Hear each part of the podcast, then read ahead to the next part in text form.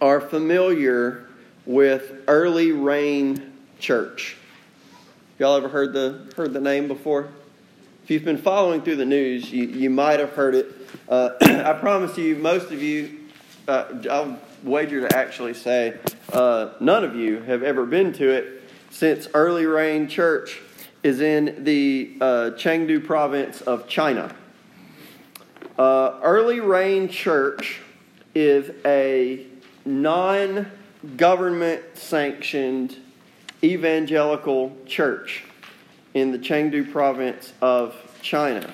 And their pastor, our brother, is named Wang Yi. December 9th, um, following a crackdown of Chinese party authorities, Chinese Communist Party authorities, on uh, unsanctioned churches and evangelical Christians, Pastor Wang Yi was taken along with his wife Jiang Rong, and they have not been heard of since Sunday, December 9th. Uh, over a hundred more members were arrested beginning that Sunday, and more have continued since the translation of the letter that I am about to read you. Uh, Pastor Wang Yi wrote this letter and gave it to the members of his church with the instructions that if he were ever to be detained for more than 48 hours, they were to release this letter. It is somewhat lengthy, but it is worth it based on what we're going to talk about today. So I'm going to read this, and then we're going to read Revelation chapter 1, verses 4 through 8. So without further ado, these are the words of our brother, Pastor Wang Yi, pastor of Early Rain Church in Chengdu, China. On the basis of the teachings of the Bible and the mission of the gospel, I respect the authorities God has established in China. For God deposes kings and raises up kings.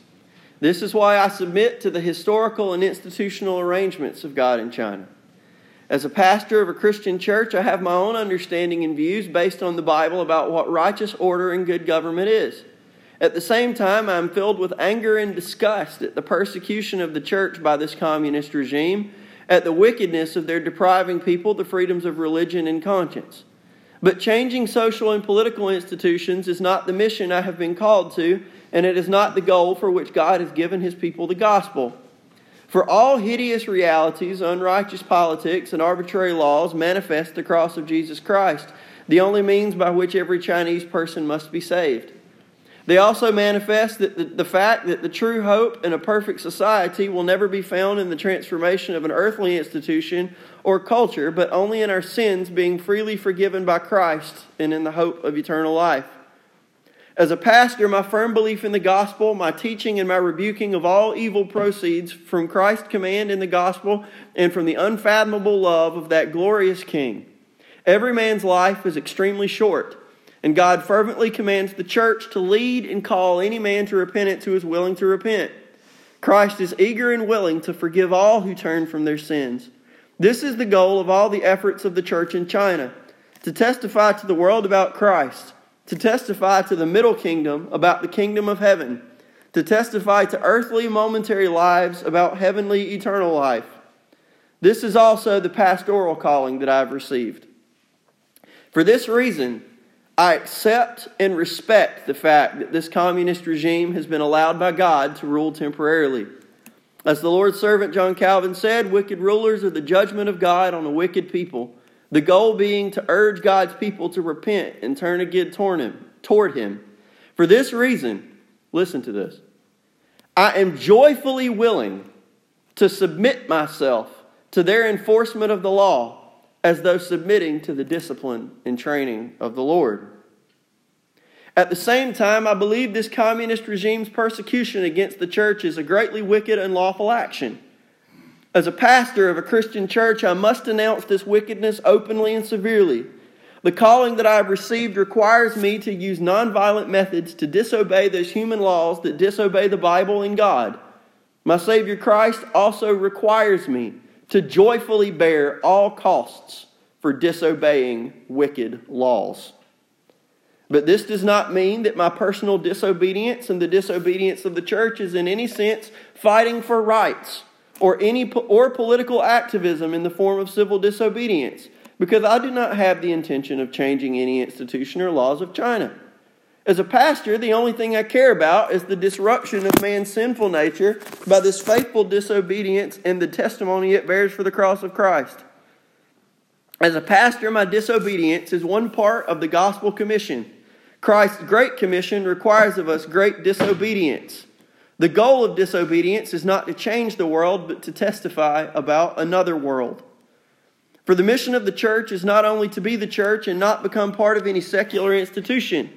From a negative perspective, the church must separate itself from the world and keep itself from being institutionalized by the world.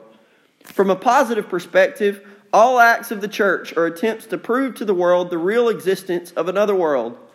The Bible teaches us that in all matters relating to the gospel and human conscience, we must obey God and not men. For this reason, spiritual disobedience and bodily suffering are both ways we testify to another, to another eternal world and to another glorious king.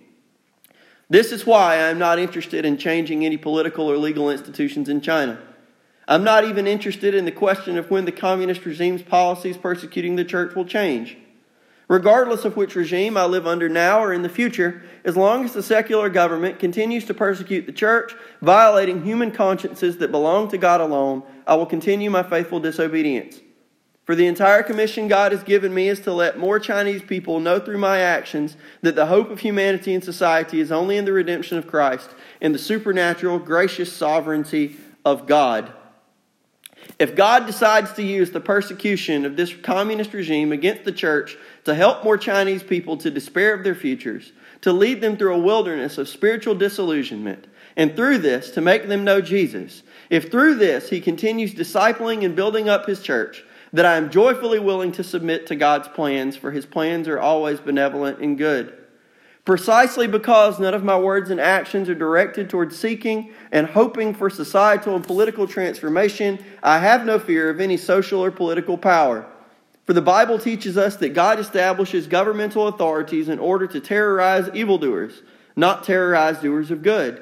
If believers in Jesus do no wrong, then they should not be afraid of dark powers. Even though I am often weak, I firmly believe this is the promise of the gospel. It is what I've devoted all of my energy to.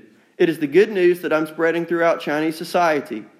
I also understand that this happens to be the very reason why the communist regime is filled with fear at a church that is no longer afraid of it. If I am imprisoned for a short or long period of time, if I can help reduce the authorities' fear of my faith in my Savior, I am very joyfully willing to help them in this way.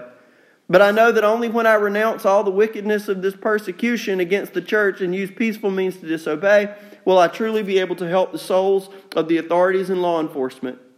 I hope God uses me by means of first losing my personal freedom to tell those who have deprived me of my personal freedom that there is an authority higher than their authority and that there is a freedom that they cannot restrain, a freedom that fills the church of the crucified and risen Jesus Christ.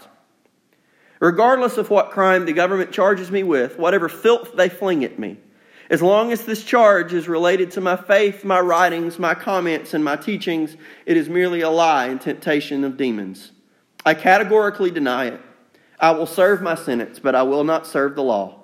I will be executed, but I will not plead guilty. Moreover, I must point out that the persecution against the Lord's church and against all Chinese people who believe in Jesus Christ is the most wicked and most horrendous evil of Chinese society.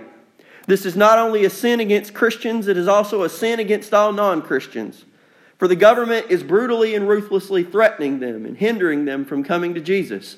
There is no greater wickedness in the world than this. If this regime is one day overthrown by God, it will be for no other reason than God's righteous punishment and revenge for this evil. For on earth there has only ever been a thousand year church, there has never been a thousand year government. There is only eternal faith, there is no eternal earthly power. Those who lock me up will one day be locked up by angels.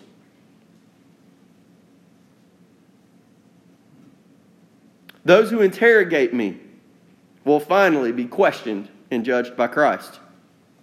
When I think of this, the Lord fills me with a natural compassion and grief towards those who are attempting to and actively imprisoning me. Pray that the Lord would use me, that He would grant me patience and wisdom that I might take the gospel to them. separate me from my wife and children, ruin my reputation, destroy my life and my family. The authorities are capable of doing all these things. However, no one in this world can force me to renounce my faith. No one can make me change my life, and no one can raise me from the dead, insinuating that he will not follow anyone who is not Jesus, because only Jesus can. And so, respectable officers, stop committing evil. This is not for my benefit, but rather for yours and for your children's. I plead earnestly with you to stay your hands, for why should you be willing to pay the price of eternal damnation in hell for the sake of a lowly sinner such as I? Jesus is the Christ, Son of the eternal living God. He died for sinners and rose to life for us. He is my King and the King of the whole earth, yesterday, today, and forever. I am his servant, and I am imprisoned because of this.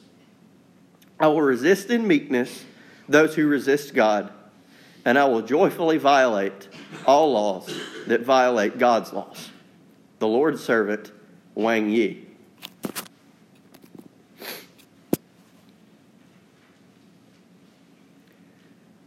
We can talk all day long about what it means to recognize Jesus as King, but it's different hearing someone say Jesus is King whenever Caesar is about to execute them, isn't it?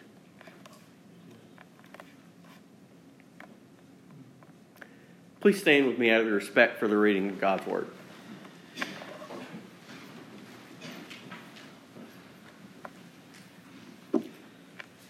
The book of Revelation, chapter 1, verses 4 through 8. John, to the seven churches which are in Asia.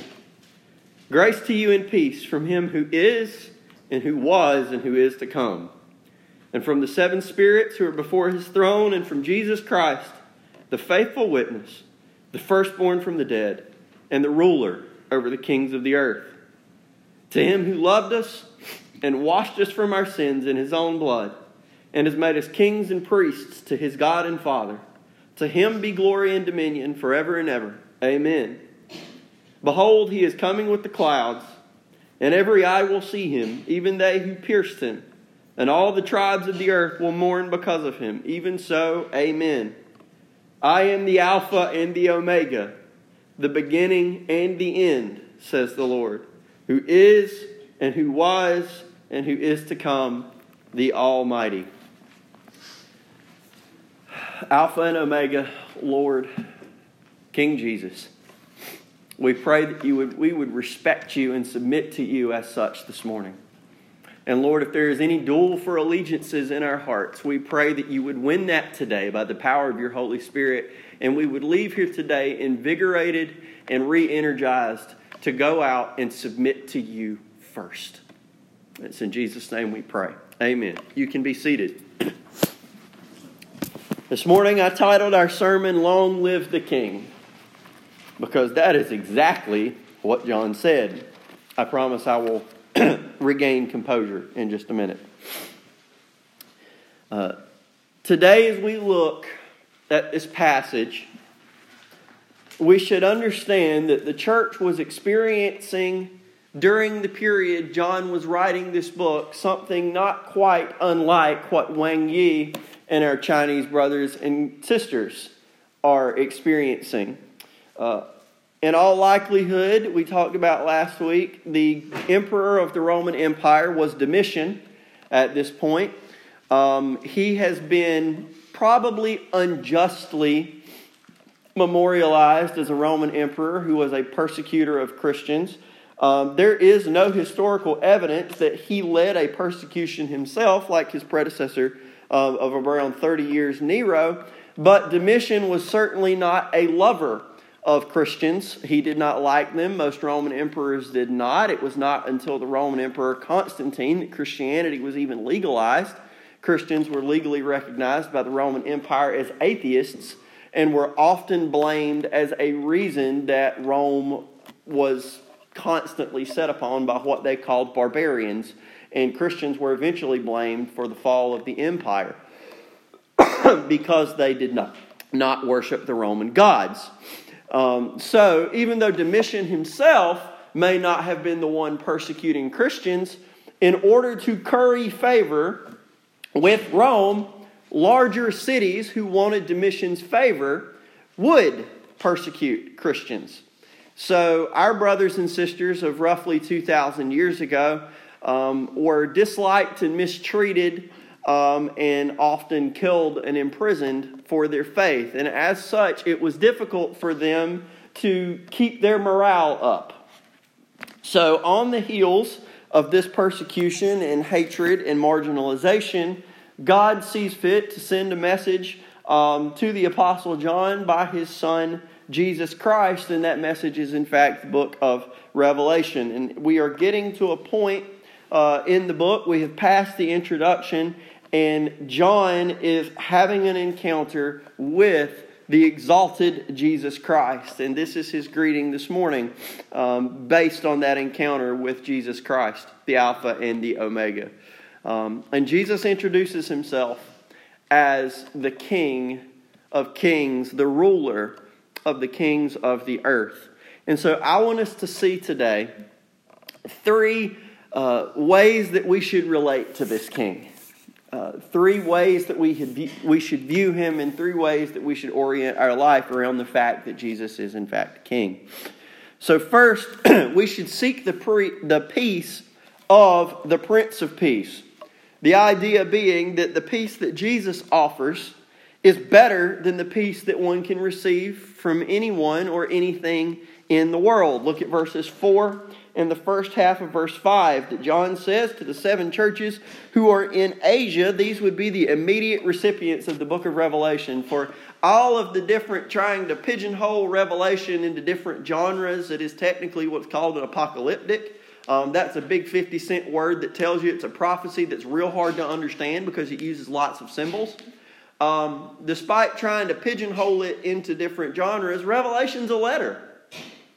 I mean, that's literally what it is. Revelation is a letter written to these seven churches who are in Asia. Why these particular seven churches? Your big, scholarly, academic, theological answer is I don't know. There were bigger cities with larger populations, but Jesus specifically had something to say to these seven. So John greets them with a typical biblical greeting when he says, Grace to you and peace. Uh, this is a typical greeting for biblical epistles. This is the way every letter that Paul wrote began.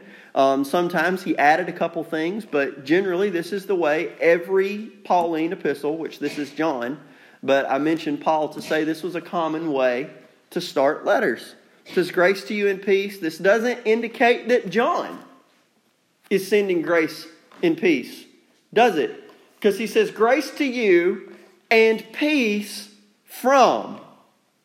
And we're about to be given a list of the, the one or the three, or maybe it's both, who are sending, who is sending grace and peace. First, we see that this grace and peace is coming from him who was, who is, excuse me, him who is and who was and who is to come. That's a mouthful, y'all. Him who is and who was and who is to come. If you go back, this is not on your handout, but you look at Exodus chapter 3, verse 14, you'll find Moses asking God a question.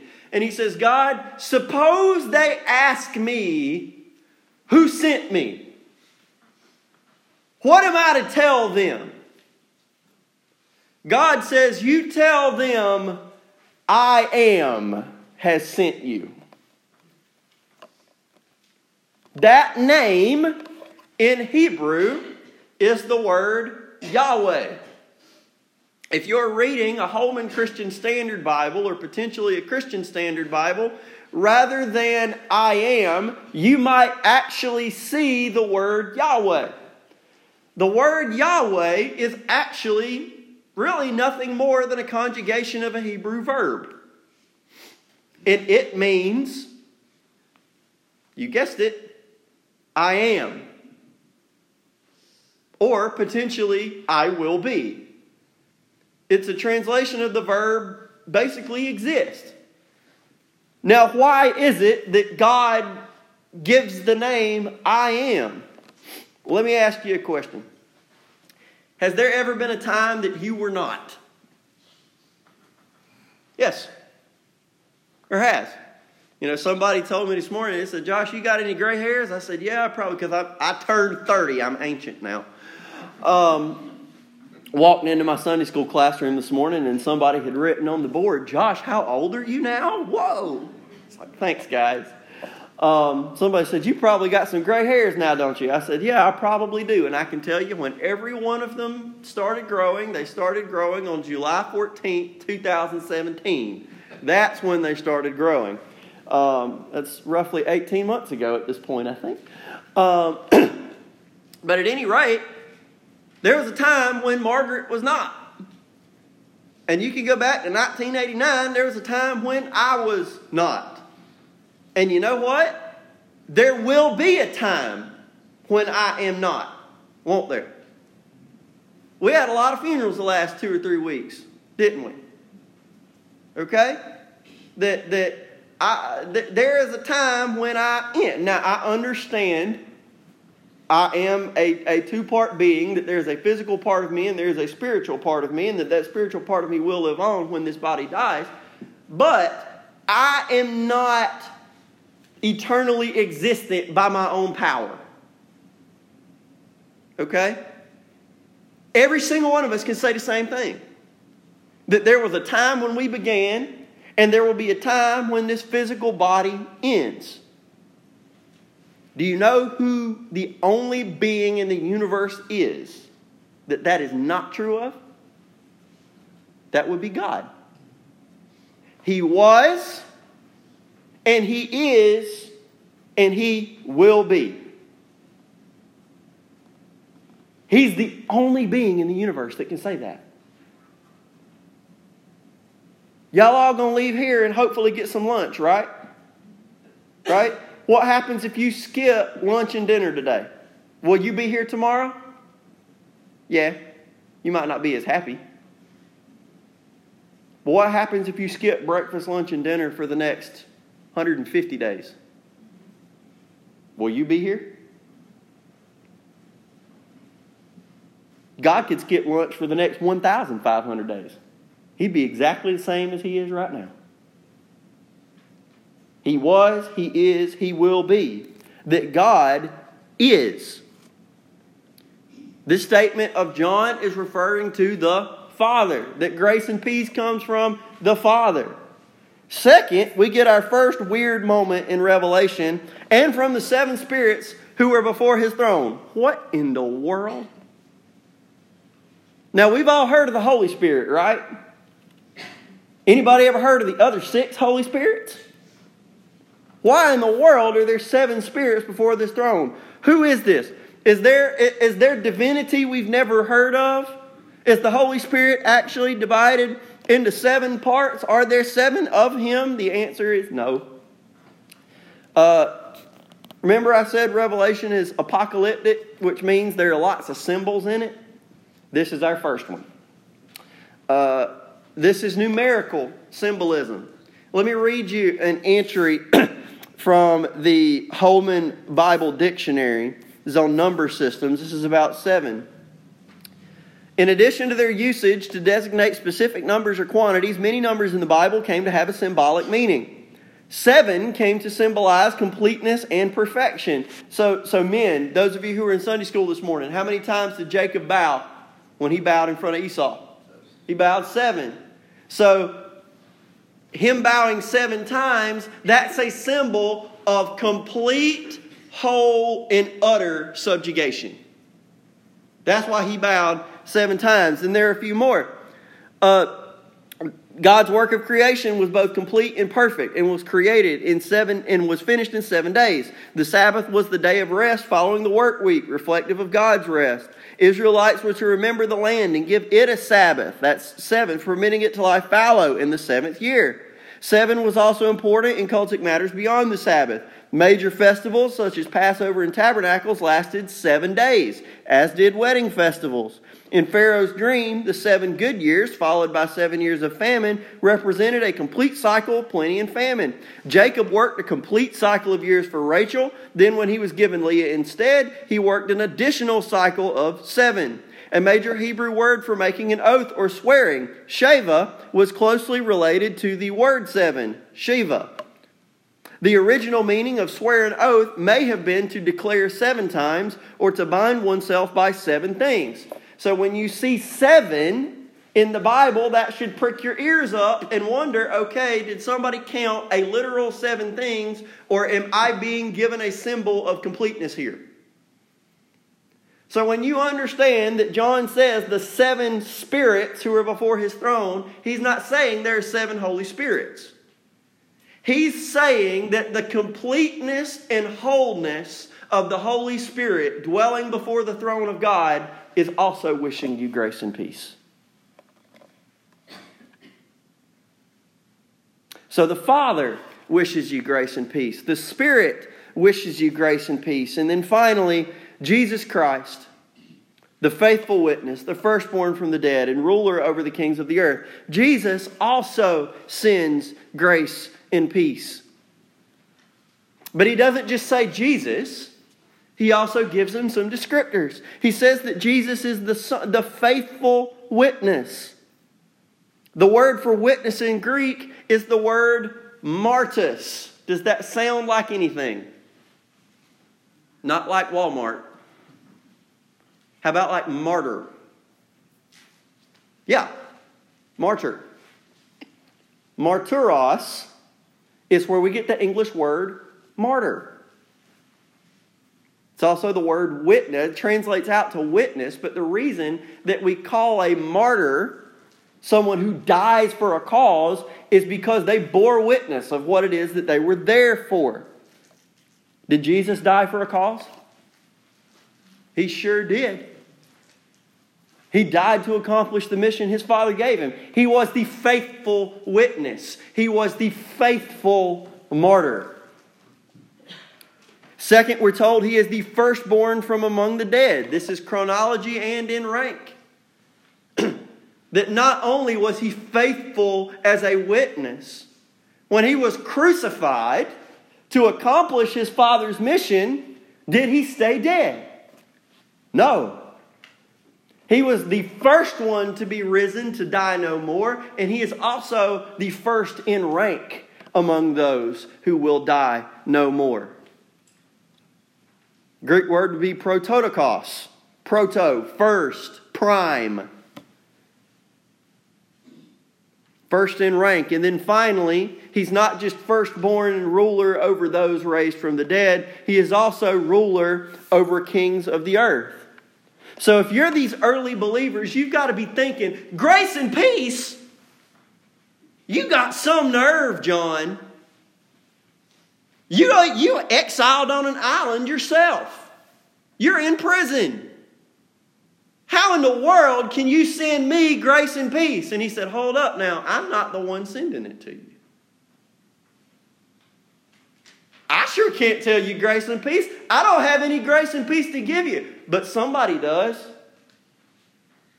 How about grace and peace from the one who was and who is and who will be, who's not concerned about something as short lived as the Roman Empire? How about grace and peace from the eternal Holy Spirit who dwells in his fullness, not only before the throne of God, but if you have given your life to Jesus Christ, that fullness of the Spirit dwells in you. And what about from Jesus himself? Someone else who was also persecuted for faithfulness to his father. Someone else who was also killed for maintaining what he said. And what happened to him? He's now the firstborn from among the dead and ruler over all the kings of the earth. Yes, even over Domitian. Yes, even over Nero. Yes, even over the Chinese Communist Party. Yes, even over anybody else who decides that they want to persecute Christianity. He's going to outlive them, he's going to outlast them, and he's going to overpower them. He can give you grace and peace if he feels like it.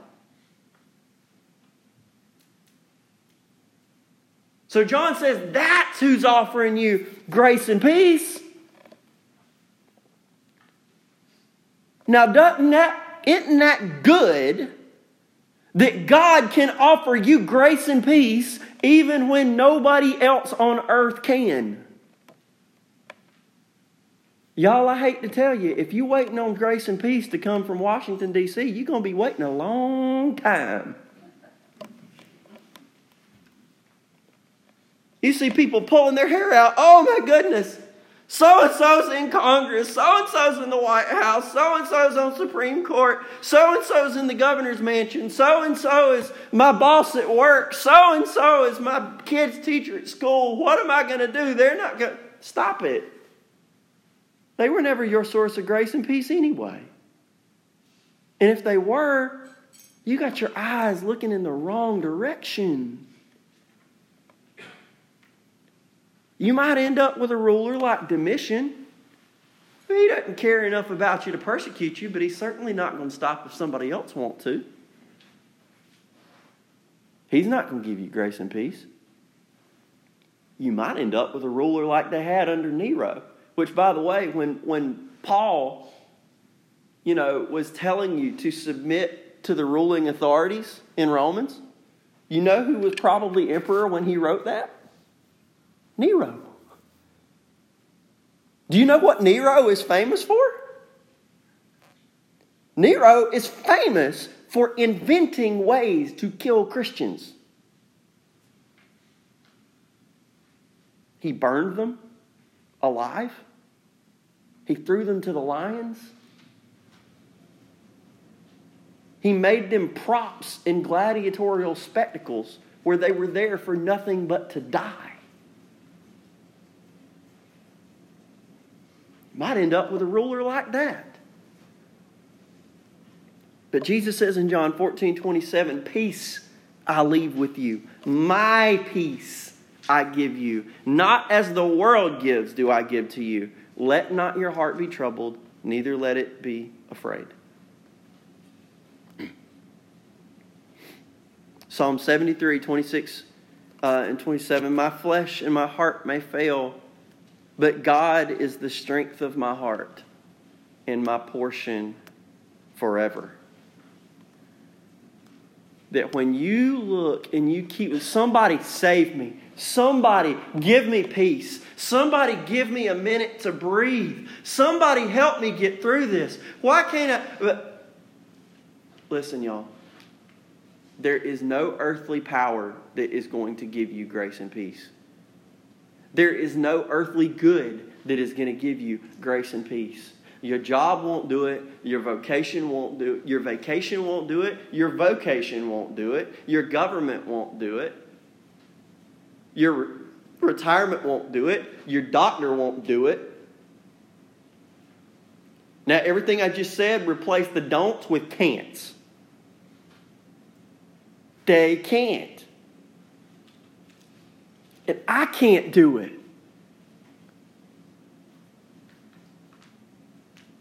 I've been in ministry now as a vocation for coming up on eight years. July will be eight years. Five years as a youth pastor, and July will be three years with y'all. Time flies, doesn't it? It'll be three years with y'all in July. Over my eight years, even as short of a time as that is, I've had people come to me before and basically want me to tell them something was okay, to pronounce grace on them, to pronounce peace on them. And I've had to tell them, I can't do it. I can't give you that. I can't tell you it's all going to be okay because I don't know. I don't know what's going to happen in your life. If you come to me and tell me, Josh, I'm sick, I need you to tell me it's going to be okay. On this side of glory, I don't know that. But I can point you to someone who says, Sickness can't touch me. It can't touch what I can do for you. The loss of your job can't touch what I can do for you. Nothing on this earth can touch what I can do for you. God can offer you grace and peace. The real king can offer you grace and peace. So don't seek it from somebody else. So seek the peace of the Prince of Peace. And second, seek to serve the King of Kings. Look at what John says in the second half of verse 5. He says, To him who loved us and washed us from our sins in his own blood and has made us kings and priests to his God and Father. To him be glory and dominion forever and ever. Amen. this is actually a, a miniature doxology. I mean, if I say doxology, you're probably humming it in your head already, right? Praise God from whom all blessings flow. Praise Him. All... You, you got it in your head, right? The reason it's called the doxology is what it begins with Praise God. Doxa is the Greek word for glory. So, doxology is the giving of glory. So, when John is saying all this, the key to what's happening is in the last half of verse 6, where he says, To him be glory and dominion forever and ever. The word dominion is actually the Greek word kratos. It's, uh, it's related to the word given for judge, and Jesus is the one who calls the shots when everything's over. Glory to him and authority to him and power to him and rulership to him and dominion to him. And John just puts that on the end, and before he even gets to it, he spends the rest of that paragraph telling us why. So let's look at that and then see what he's actually saying. First, he says, To him who loved us and washed us from our sins in his own blood. That's central to Jesus' identity to his church. First and foremost, y'all, Jesus is not to us a teacher. He's not just a teacher. He's not just a great leader. He's not just an educator. He's not just a great example. That first and foremost, Jesus' identity to the church is the one who loved us and washed us from our sins in his own blood. If there's no cross, there's no church. If Jesus had come and just taught good lessons his whole life and then went to be back with the Father, we'd have been in the same boat that we were in when he got here. Knowing what we should do, but not being able to do anything about the fact that we can't and won't do it. That Jesus loved us and washed us from our sins in his own blood. Now, I do want to point out that some of you, does, do, do any of you have a different word other than washed in this verse? Maybe freed or loosed or something like that? If you do, this is the reason why.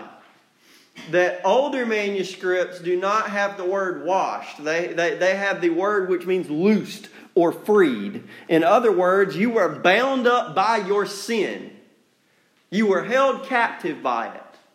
And Jesus loved you so much to come and free you from that, even if the cost of that was his own blood. And we're told this is not on your handout, but in Philippians 2, you can go read verses 5 through 11 and see that Jesus, the ruler of the kings of the earth, has been given the name above every name, and that is directly in relation to his sacrifice on the cross. His rulership and his sacrifice have always gone hand in hand. That Jesus' work, to be blunt, Y'all, that's why we love him. I love Jesus because he loved me first. And I know that he loved me first because he died for me. But this is not about my love for Jesus. This is about Jesus' love for us. This is a doxology. This is giving him glory. And one of the reasons he's worth that glory is his love. And then, second, he's made us kings and priests to his God and Father. To him be glory and dominion forever and ever. Salvation's not all Jesus did for us. We've also been made a kingdom of priests to his God and Father. Do any of you have anything other? He has made us kings. Maybe you have, he's made us a kingdom. Okay, the reason you have that is because the oldest manuscripts have a singular word there. that Jesus has not just made us kings. It's not like he's given you this elevated status as I am a ruler now. Bow before me. Jesus has made me a king. No, he's made us a kingdom. How am I confident this is the correct translation? Again, not on your handout, but you can make a note. Exodus chapter 19, verse 6. Listen to what God told the children of Israel. And you shall be to me a kingdom of priests and a holy nation. These are the words which you shall speak to the children of Israel. In other words, the ultimate fulfillment of all the promises that God has ever made his children is found in Jesus. What does it mean to be a kingdom? It means you're united under one king. And to be a kingdom of priests, what does that mean? Well, what does a priest do? A priest, simply put, is a servant of God. Now, we can talk about a priest being a, a go between, between God and others, but what happens if there's nobody to go between? What if it's just God and his priests? Well, then the priests serve God. In fact, there's a lot of language in the Old Testament that define the priests exactly like that, that they served God in his temple.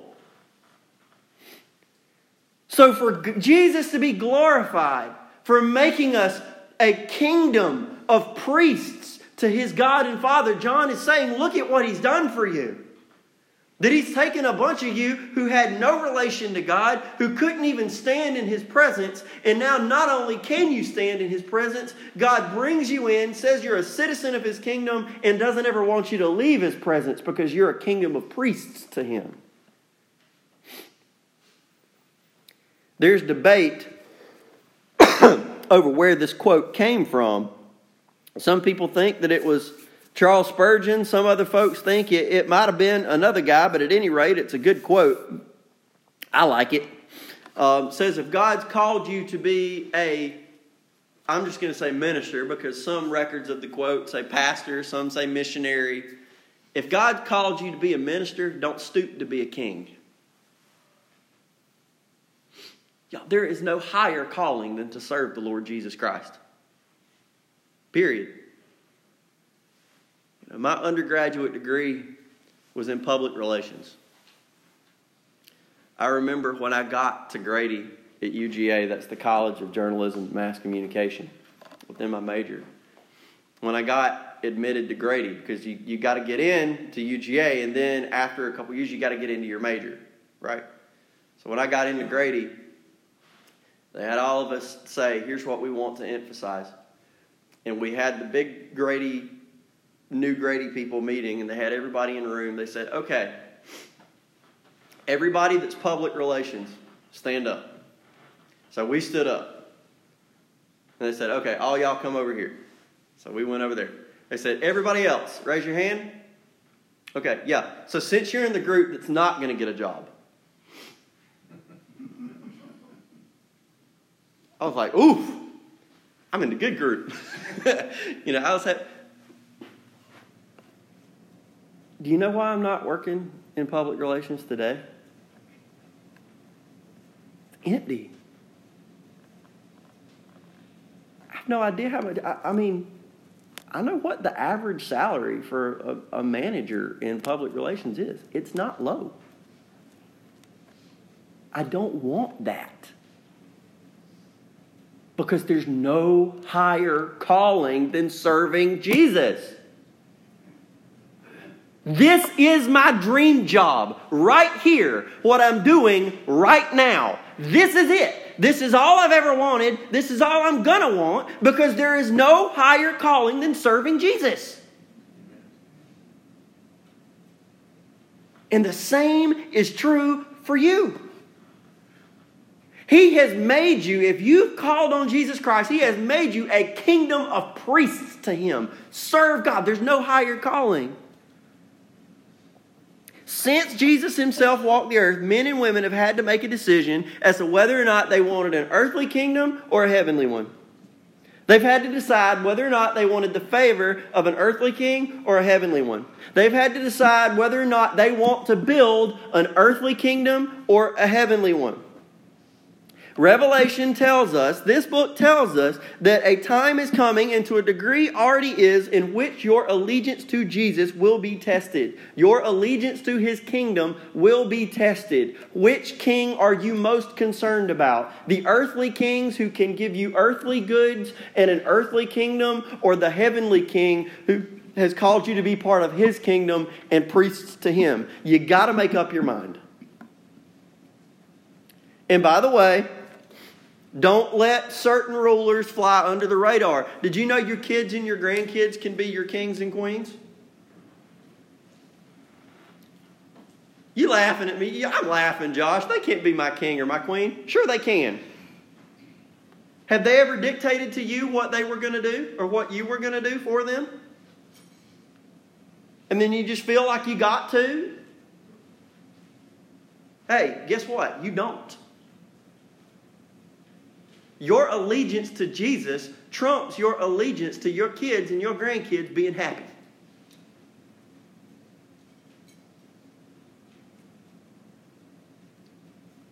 Josh, get up. It's time for church. I was at a band competition until 3 in the morning last night, Mama. Yep, and you're going to be at church until noon today. I'm tired. You know what my mama looked at me and said? I don't care. Do you know why my mama did that? I was not her king.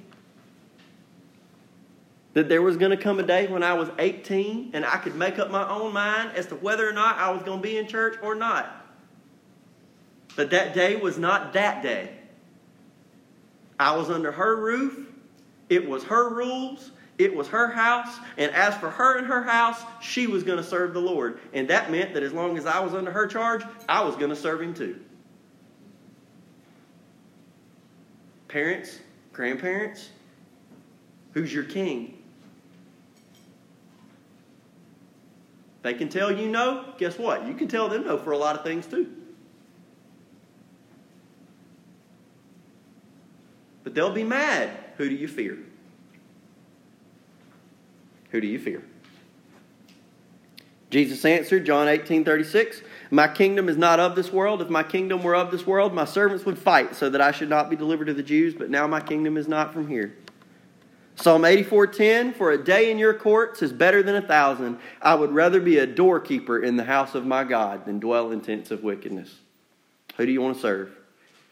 And then James 4 4, Adulterers and adulteresses, do you not know that friendship with the world is enmity with God? Whoever therefore wants to be a friend of the world makes himself an enemy of God.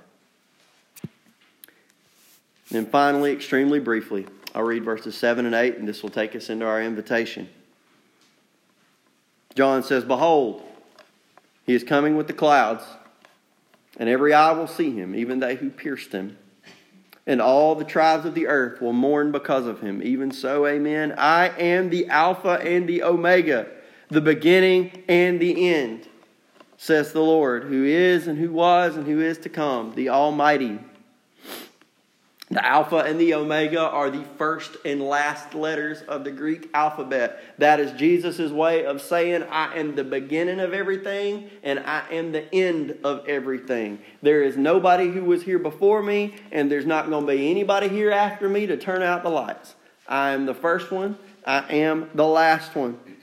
This verse is a direct throwback to both Daniel chapter 7, verse 13, and Zechariah chapter 12, verse 10. So you can go make those notes if you want to go look. Daniel 7, 13 and Zechariah 12, 10. That this is almost a direct quote of a combination of those two verses. But there's a slight difference. In Zechariah 12, 10, I'll actually go back there so that you can hear it.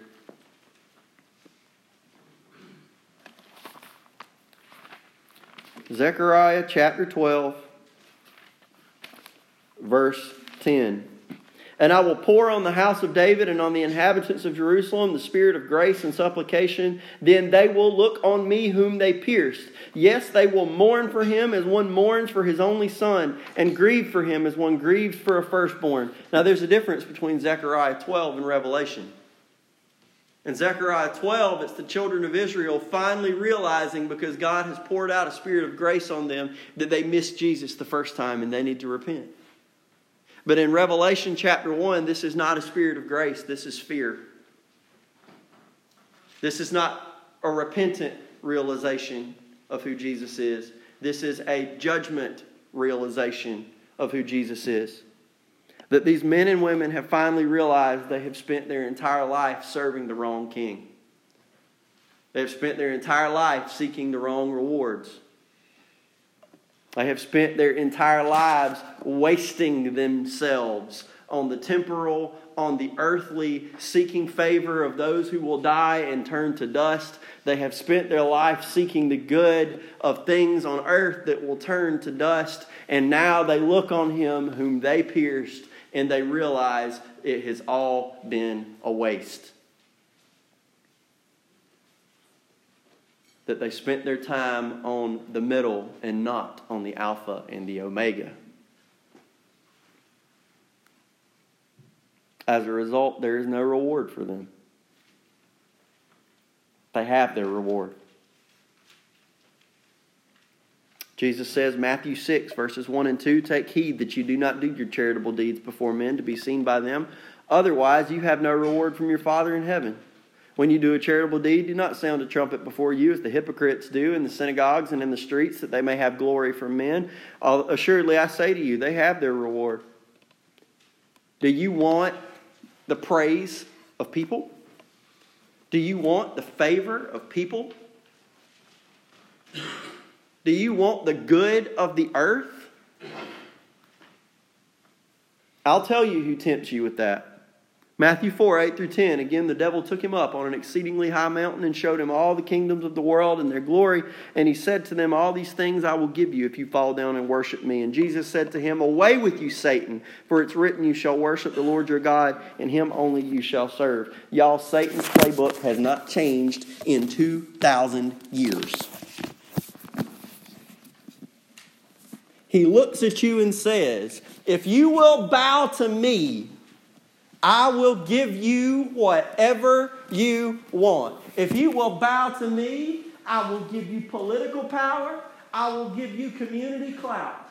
I will give you financial security. I will give you that promotion at your job. I will give you that relationship that you want. If you will bow to me and just do things my way, I will take the pain out of it and it'll be easy.